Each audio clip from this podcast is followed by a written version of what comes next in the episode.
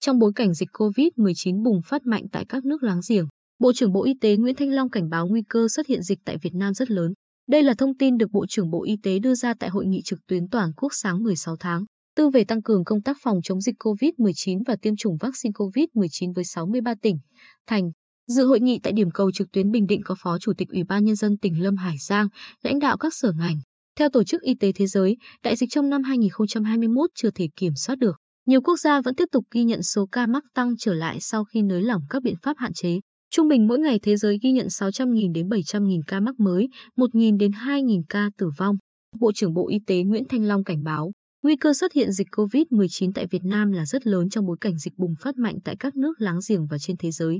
Trong khi đó, nước ta vẫn thường xuyên tổ chức các chuyến bay giải cứu nên việc kiểm soát dịch trong thời gian tới rất khó khăn. Hiện nay, khu vực nóng nhất là biên giới Tây Nam và các tỉnh Tây Nam Bộ. Các địa phương, đặc biệt là lực lượng biên phòng giữ thật chặt khu vực biên giới, ngăn chặn các trường hợp xuất nhập cảnh trái phép, đảm bảo cách ly. Đây là những chìa khóa quan trọng trong kiểm dịch giai đoạn tới. Ông Nguyễn Thanh Long nhấn mạnh, nếu chúng ta lơ là, buông lỏng để xảy ra ca bệnh nhập cảnh, đặc biệt nhiễm biến chủng Anh, Nam Phi, sau đó lây nhiễm vào cộng đồng thì việc kiểm soát sẽ rất khó khăn.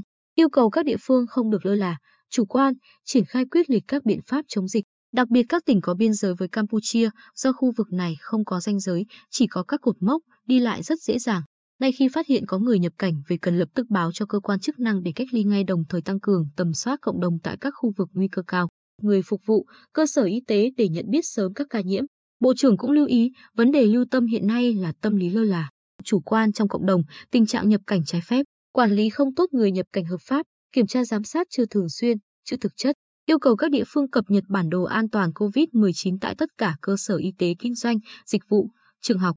Đặc biệt, phải có kịch bản về xét nghiệm, cách ly diện rộng, điều trị để sẵn sàng kích hoạt ngay khi có dịch. Liên quan đến tiêm chủng vaccine ngừa COVID-19, Bộ Y tế cho biết 817.200 liều vaccine AstraZeneca nhận từ cờ vách diện đã được phân bổ tới 28 tỉnh thành.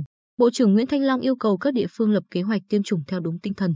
Nghị quyết 21 và kết thúc tiêm chủng trước ngày 5 tháng 5 thay vì ngày 15 tháng 5 như dự kiến ban đầu. Địa phương nào không tiêm sẽ thu hồi vaccine, thông báo rộng rãi.